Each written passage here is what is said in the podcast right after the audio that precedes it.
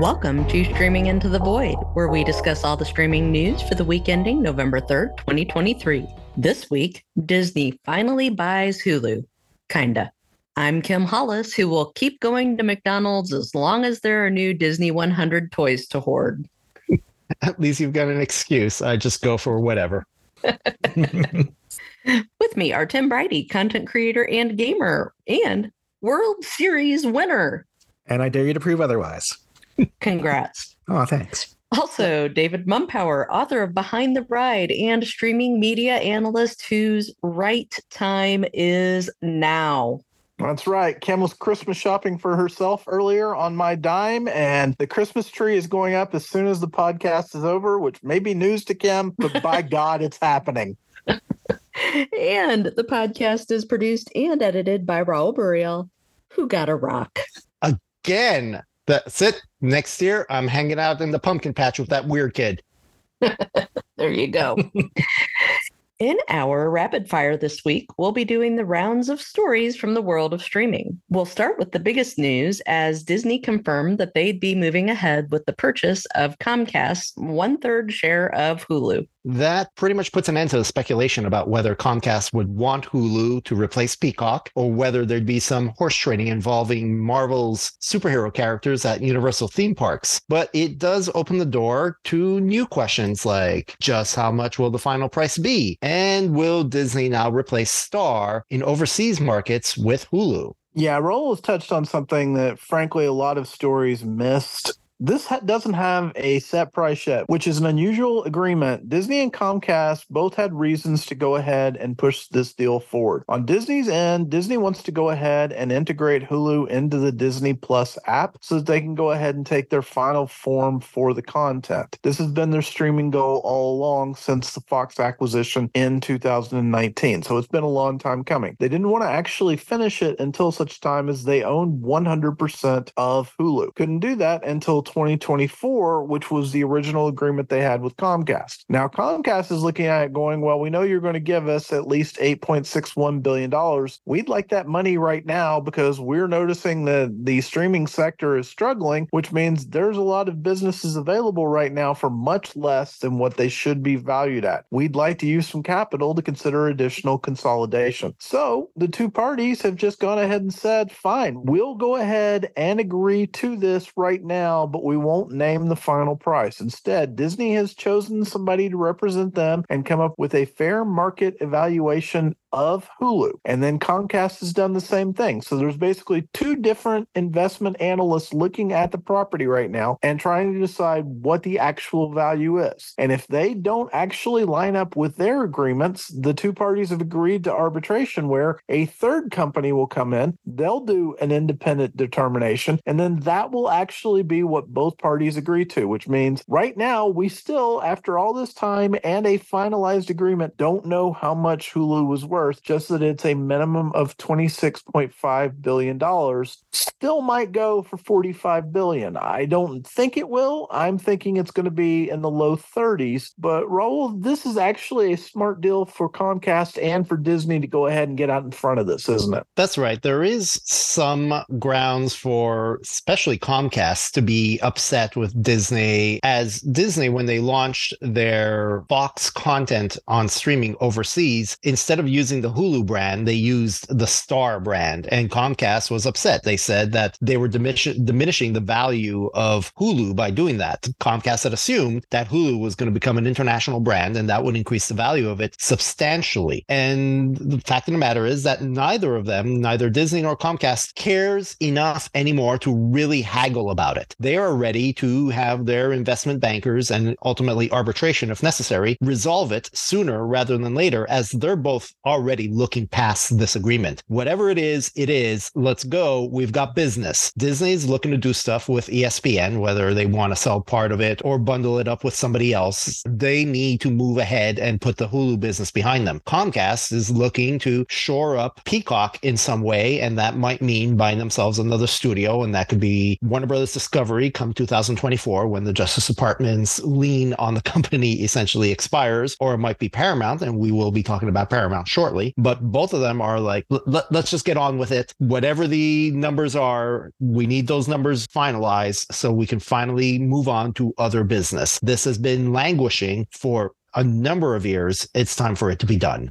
Yeah, and Raul has touched on something that is imperative to this conversation, which is Disney made a business decision a while ago. They realized the fact that they would just owe more money if they went ahead and expanded the Hulu brand internationally. In one of our earliest podcasts, we went into detail about how Hulu does not have an international presence. Instead, Disney went with Hotstar, aka in some places it's part of Star India, and the idea was go ahead and use the thing that has built-in international audiences now? Well, Disney might turn around and sell Star India. According to recent reports, it looks like they're going to do that for between seven and ten billion dollars, depending on what ultimately happens. At that point, they'll no longer have Hotstar. They'll no longer have the marketplace penetration. At which point, they can go ahead after waiting five years and start building Hulu internationally, if that is their goal. Raul, do you think that is their goal or not? It all depends on how much traction Star picked picked up in overseas markets, specifically in Asian markets over the last couple of years. If Disney thinks that Star just doesn't have that kind of cachet, then they just might bury Star and forget it ever happened and then relaunch it as Hulu instead. And we'll remember that Hulu exists as a separate additional pricing tier in the United States while Star is bundled into Disney Plus. So this is an opportunity for Disney to say, here's a new streaming service with additional content that you can have if you pay us some more. So it is an opportunity for Disney to raise yet more subscriber revenue than they currently have. So relaunching Star as an external service in overseas markets might make some sense. And finally, the reason this move makes sense for Disney is because they're writing a check right now for $8.61 billion.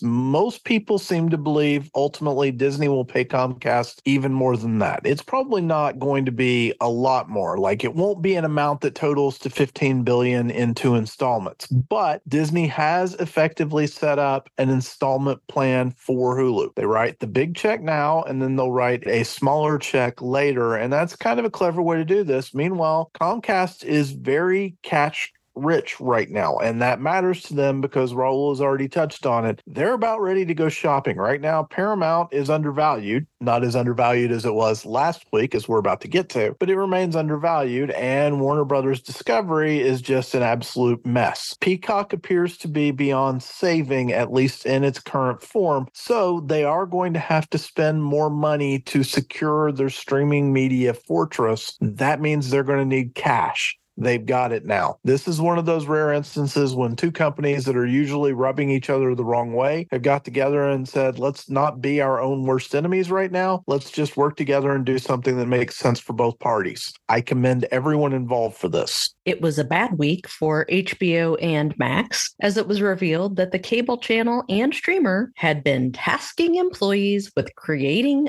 fake accounts online to troll critics of their content. Let's remember that HBO is a prestige network that many have respected for a number of years. And yet, under Casey Bloys, they were going online and essentially picking fights with TV critics who did not like their content. This is really a black eye for a company that was once the most respected studio in Hollywood and has since undergone a dramatic fall under David Zaslav and Warner Brothers Discovery. This is an embarrassment and they should be ashamed of themselves people who are independent with their opinions are an absolute frustration in situations like this. And Casey Bloys apparently spent part of his pandemic being an online troll, lying about his identity, and criticizing writers for having independent, accurate opinions about things that weren't very good. And by the way, when you look at the titles in question in this article, all of them were not HBO quality. And that's really the problem is HBO has destroyed its own brand because David Zaslav hasn't known what he's doing and because Casey Bloys isn't as good as the people who were running HBO in the past. No more, no less. But the lack of accountability in Hollywood continues to amaze me.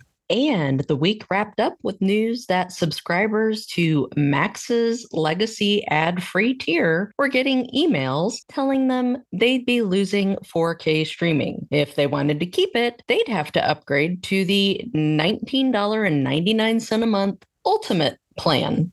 I'm not sure I am a fan of the you could stay at your current tier, but you're going to get less service strategy. This is, in fact, what Amazon Prime Video is doing, where you will continue to pay the same price for Prime Video, but now you're going to get ads. Uh, if they're going to change things, then they should make it so that they're going to raise the price. You uh, you want to continue your service, you have to pay more. That's just how things work. For them to say, "Oh, the price is going to be the same, but you're going to lose functionality," I don't really like that. I don't even understand how this works from a legal perspective because when you sign up for these subscriptions, you pay for a year in advance, and it doesn't seem like they should be able to update terms of service to change your contract after you've signed it for a calendar year. So none of this makes sense to me. There are a lot of weird, specific details about all these things that frankly don't get discussed in boardrooms because they're not considered at all. All that's looked at is the spreadsheet to generate revenue. And what this tells you is is Max is underachieving. Now, we've known this. We've had a 33% price increase in this service in calendar 2023. So, this is not a surprise in the least, but it does exemplify just how desperate they're getting. And Raul, I know you said this in a different forum, but you drilled it in my opinion. We're going to start talking about Purge now, aren't we?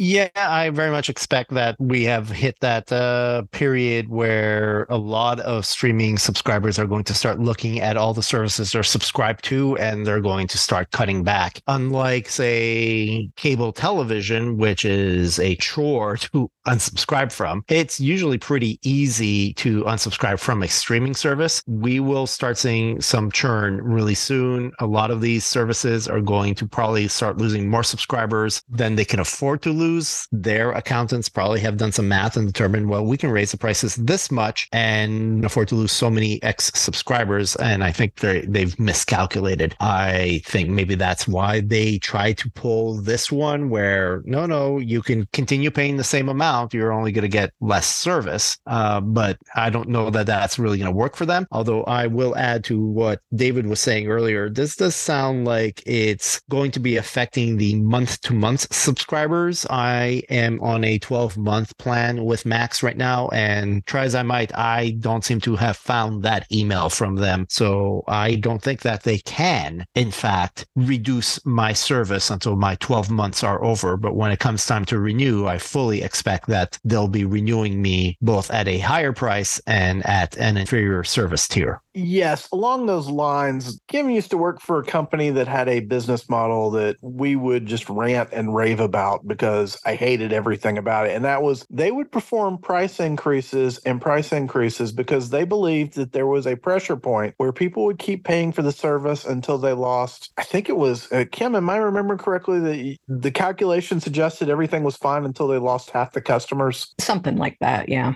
it was mind boggling to me how callous they were about customer retention and just everything that represents. It's bad business, pure and simple. And then you have this where Max is basically acknowledging the fact that it can't entice more subscribers. So its only hope in the moment is to make current subscribers pay more for better features. That is not the way you create customer satisfaction, which means that is going to lead to churn over time. The hope would be the entire sector is increasing its prices. Maybe you'll continue to look good, but the problem is at the moment, Max is pretty much the service providing the worst new content. And I don't think I'm going out on a limb to say that. I believe even Peacock is creating better stuff. As a matter of fact, if I look back at this year, there was was the HBO series about the Lakers that's since been canceled, and there was Harley Quinn. Nothing else is really resonating in my mind, and God only knows how many billion dollars they're paying for content. This is a problem, and this is not the solution they should be offering. If anything, they should be finding ways to improve their content delivery. It's just been a lingering issue with Max. How many years did we complain about the app before they fixed it? And then they broke it again, and now the current one's broken. And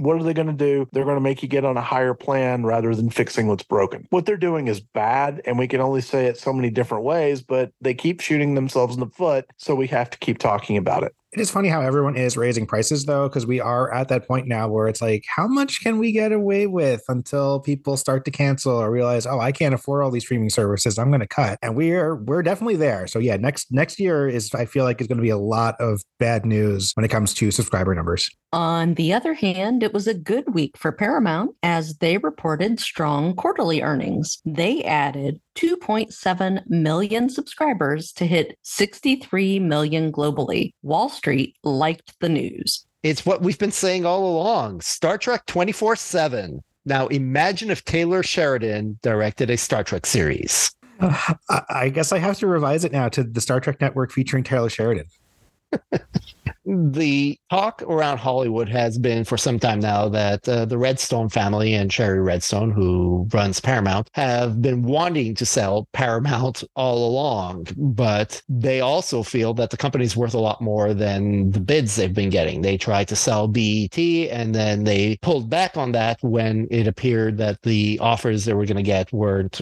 to their expectations. Although you would suggest that a company is worth only as much as someone is willing to pay for it.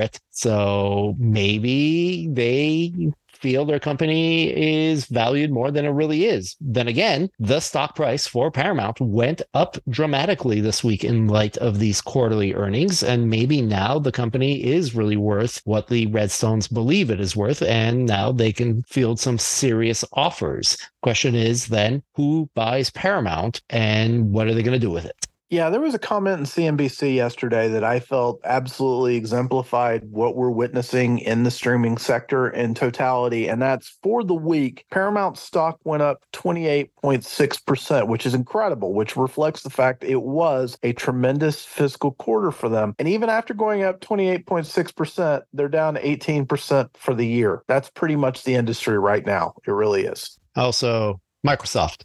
Microsoft buys Paramount. And finally, there's more bad news for regional sports network Bally Sports, as it was reported this week that subscribers to their streaming service were having difficulty signing in to watch their favorite NBA and NHL teams. It was also reported that ratings for games of the Vegas Golden Knights more than doubled since leaving their regional sports network, AT&T Sportsnet. Now, that's not a Bally Sports RSN, and Warner Bros. Discovery has announced that they'd be shutting down the AT&T Sportsnet RSNs, but this is still in line with what we've been speculating since the Phoenix Suns tried to leave Bally Sports. The television fan base for a sporting team is limited entirely to those who subscribe to a cable package that includes that team on an RSN. A decade ago, the idea may have been to deliver that RSN to everyone and rake in the cash. But as the cost of carrying that RSN for a cable provider skyrocketed, fewer and fewer people wanted to pay for it and they cut the cord. That's how you kill a fan base. The Phoenix Suns wanted to jump to broadcast TV, which basically guaranteed that anyone with a TV in the immediate geographic area of the team could watch their games. Plus, they would launch a streaming service so anyone outside the market could still watch the games if they wanted to. This strategy has worked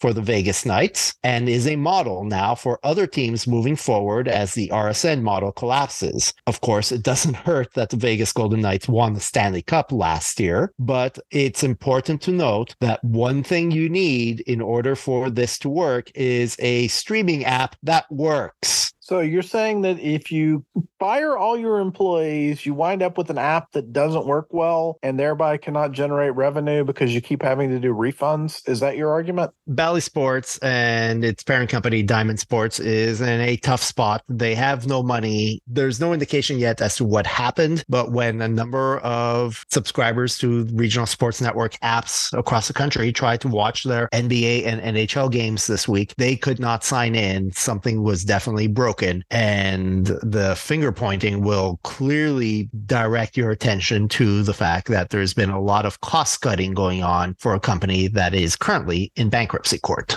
Yeah, let's go ahead and personalize it so that everyone understands. This is the equivalent of you go to your ATM and you can't withdraw money because you have a negative balance and you're trying to pay your credit cards with other credit cards. That's where they're at in this. And what we're witnessing right now is not a surprise when you consider just how little cash they have on hand. And for the record, I thought Tim won the Stanley Cup the last year. Quite possibly, yes. You've had a great year, Tim. In a related story, Sinclair Broadcasting is looking into buying up the Bally Sports RSNs and its parent company, Diamond Sports. what? Yeah. All right, follow me here. Sinclair originally bought the Fox Sports RSNs from Disney when the Department of Justice made the spin-off a stipulation of Disney's purchase of Fox. Sinclair dubbed them Bally Sports, but then soon realized what a bad deal this was and spun off the RSNs into a new company called Diamond Sports and burdened it with a bunch of debt carried over from the purchase. Diamond Sports soon went bankrupt under the weight of their sports contracts and debt and the constant contraction of the cable industry. They remain in bankruptcy court to this day, trying to negotiate a plan for survival that will likely result in lower payments to the leagues, including the NBA and the NHL. Diamond Sports has also sued their parent, Sinclair, claiming that they're owed money. And Sinclair thinks that, yeah, now that we've rid ourselves of all this debt and burden, we can buy the company back for pennies on the dollar. That's balls. Do we have any guess how legal this is? Yeah, your silence is deafening there. There's no way that the professional sports leagues would go along with this, and they're not going to renew rights after what has happened. But this is one of those stories where you have to really almost admire what a con job this is. This is straight out of Wolf of Wall Street, isn't it? It's certainly bold to have spun off a company, put all your debt onto that company, let it go bankrupt, and then come back and buy it back for a fraction of its original value. That's, you could do that. I didn't realize you could do that. I've got some ideas for Monday morning. I mean, I don't know how the lawsuits are going to work on this, but I'm telling you, I've been following business for a long time. This was a first for me. I, I was just flabbergasted. Okay, Tim, I think we have just a little bit to talk about with regards to box office before we move over to the ratings. Yeah, we just kind of need to talk about Five Nights at Freddy's again, which came in with 80 million for the weekend, which I, I think that's actually what I what I expected based on when we had the the Friday and Saturday numbers last week. And yeah, that's what it landed out at. So of course it was heavily front loaded. It did have an 86% Friday to Friday decline to 5.4 million this Friday. So that puts it like right at 100 million as we record this. But who the heck cares? We all knew this was going to earn 100 million in theaters, right? Oh, yeah. Yes, without a doubt. And again, it, it's a big collapse in the second weekend because you can also watch it on Peacock as it went day and date. But this doesn't matter. This cost 20 million to make. This is a huge, huge win for Universal. And we thought this was the last weekend for the Eras Tour, but it's still there. Another 3.6 million. It's at 156 million to date. That was the ceiling for when we were talking about its potential opening, which that did not come to pass. But it's it's hung in there actually a little bit better than I thought. All right.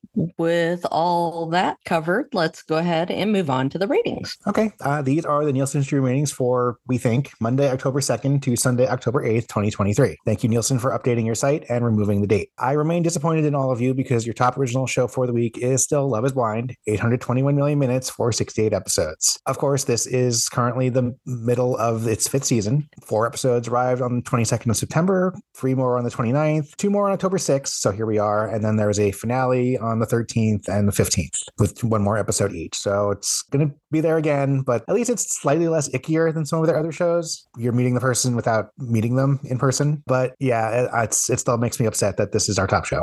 We have two finales in second and third. First from Disney Plus, in second, Ahsoka, 575 million minutes for eight episodes. The final episode of the first season arriving on October 3rd. Hung in there pretty well through its season. Came in pretty strong at the start, but then kind of just plateaued. But I think that's kind of to be expected. While other season finale, Hulu's Only Murders in the Building, is third, 563 million minutes for 30 total episodes. And yay, that will have a fourth season. New in fourth from Netflix is Beckham, a docu-series, of course, on the soccer player. Four episodes, 519 million minutes. Oh, this came on October 4th. So this was the middle of the week. So it probably will drop from here. But that's definitely solid that I was able to do that. He is still one of the more famous uh, soccer players. Uh, fifth, Virgin River from Netflix, 485 million minutes. Uh, but new in sixth, 446 million minutes, seven episodes for Loki from Disney Plus. The first episode of season two dropped on October 5th. Everyone I know who's watched this has loved this, so I expect it to do even better than the first season. Yeah, we're definitely wholeheartedly swearing this is a brilliant season of television, but that's down from the first season, isn't it? Yeah, I believe it is. I, I don't recall how the one the, the first season actually goes back to the summer of 2021, so it actually has been a while. But yeah, I feel like that came out with more. But is it because Marvel series are less special? Is it because Secret Invasion sucked and people are now backing away from the the Marvel series on Disney Plus? I think there's several things at play here. The most important one is when Loki got more than 700 million minutes, its first four days in 2021, it was coming out on Wednesdays. This came out late on mm-hmm. Thursday. It came out at 9 p.m. They didn't screen it earlier. Oh, so wow. it had the extra day on the charts. But the other thing is, you're right, Secret Invasion has hurt the brand. Quantumania has hurt the brand. Marvel is in a bit of flux right now. A lot of people are mad at it because it hasn't been delivering the content. And the other thing is, people were trapped in their homes when Loki season one came out. They're not anymore. So competition works differently and we are next weekend. We do get the Marvels in theaters. I don't know how that's going to do, to be honest. Yeah, if you believe the tracking, it is going to struggle. And since Captain Marvel was such a blockbuster hit, it's going to look that much worse by comparison. The interesting thing is going to be whether or not Marvel can get what it wants here because there's supposedly something that happens at the end of season two of Loki that will tie into something in the Marvels that will also set the table for Deadpool 3. And I'm not even going to speculate what that would be but if they get people talking about what's next rather than focusing on what just happened, that's going to be a win for them. And if not, it's going to be a chilly few months for the MCU. Would they really tie something in? So, yeah, Loki is not complete yet. there is one more episode to go. The final episode will come out on the 9th. So is are they really going to have something that ties in directly to the Marvels? Yes. Wow. Okay, that's that's interesting. Supposedly, at a minimum, it will tie in to Deadpool 3 Okay. Which is strange because Deadpool hasn't been in the MCU yet, but they are definitely setting the table for where they're going with Secret Wars. And to do that, there has to be an interconnectivity, just like we saw when we had, you know, Thor, Captain America, and the Iron Man films. Everything has to start tying together. And what I'm hearing they're going to do, it intrigues me I'll have to wait and see whether or not I'm the minority here. And also, it, it is a bit of a gamble if they tie something into Deadpool 3 because that's currently slated for first weekend of May next year. But uh, I think they still haven't finished filming it. Yeah, it's not going to. You can go ahead and just assume right now the first weekend of May will be Captain America Brave New World instead. Deadpool is probably going to be looking at November of 2024, would be my guess at this point. And the way it's looking, just from what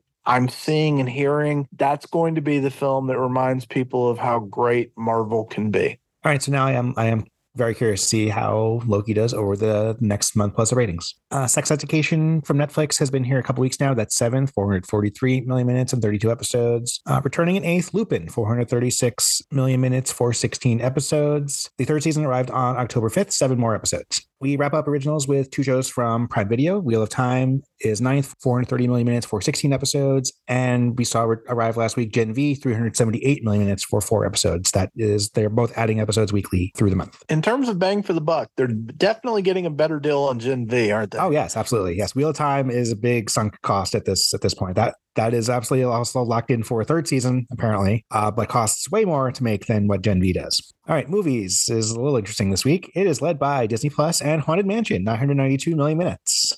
So after a extremely disappointing theatrical run, this is this is okay.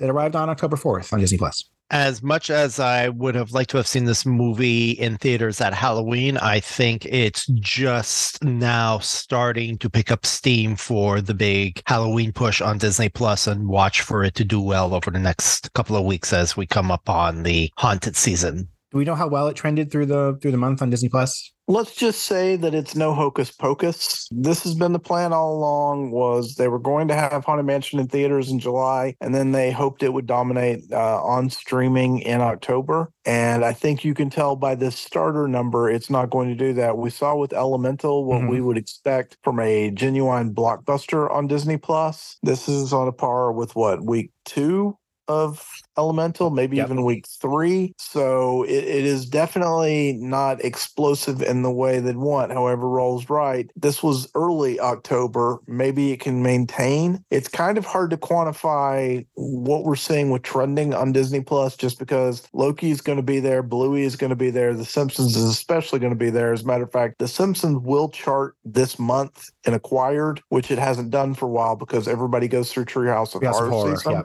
Mhm. So we're already seeing that. So I don't know if something is consistently seventh, eighth on Disney Plus, if that means it's doing well or not in October, because you know everyone watches Hocus Pocus religiously.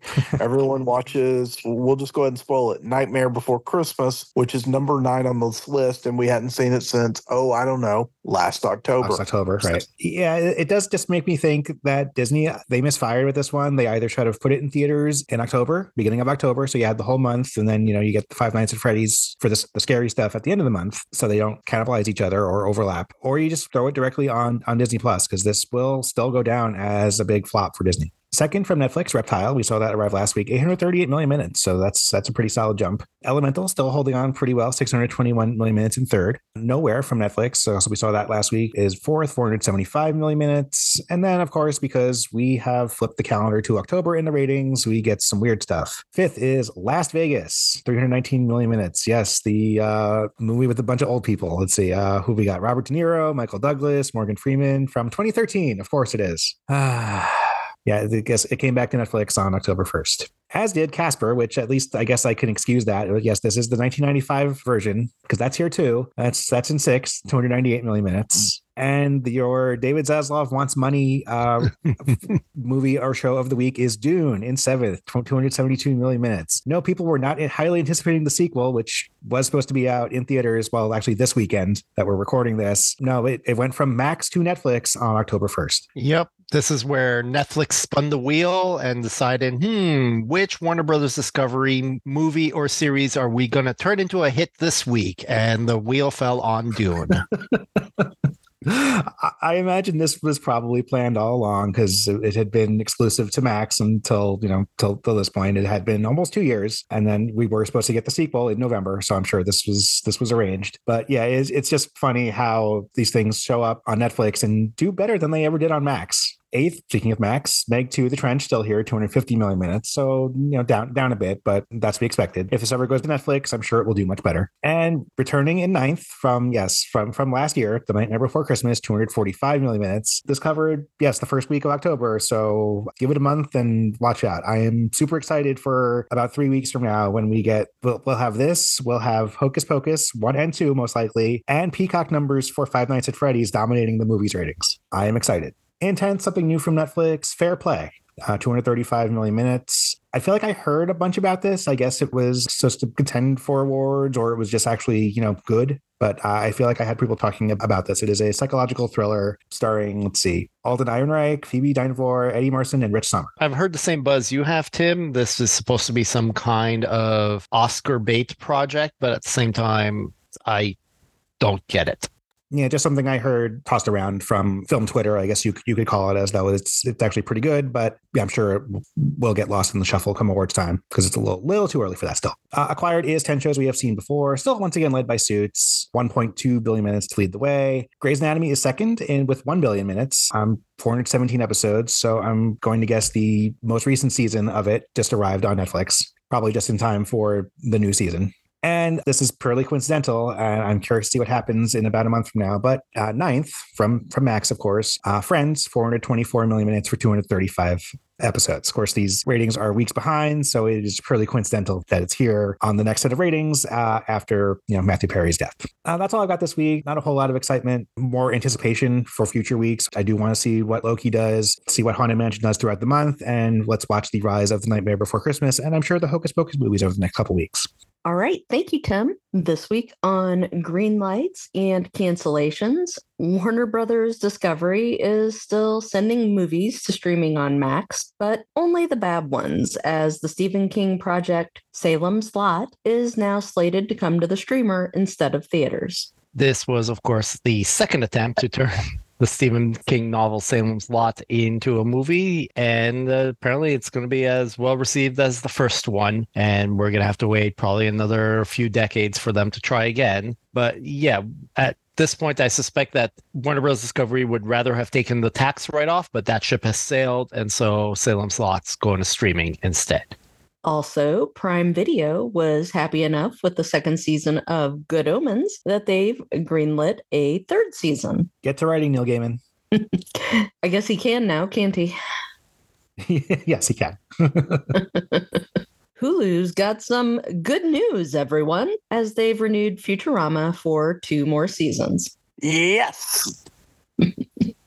They've also indicated that Letterkenny will end with season 12. I do wonder how much influence Hulu had on that decision, as Letterkenny is a Canadian production. And after 12 seasons, they, they may have run their course on the material, although, of course, each season is like what, six episodes? So it's mm-hmm. not like it was a lot of content, but the jokes I feel are starting to get a little stale. This also means I only have one year remaining to figure out what letter Kenny is, and I've watched two full seasons of it.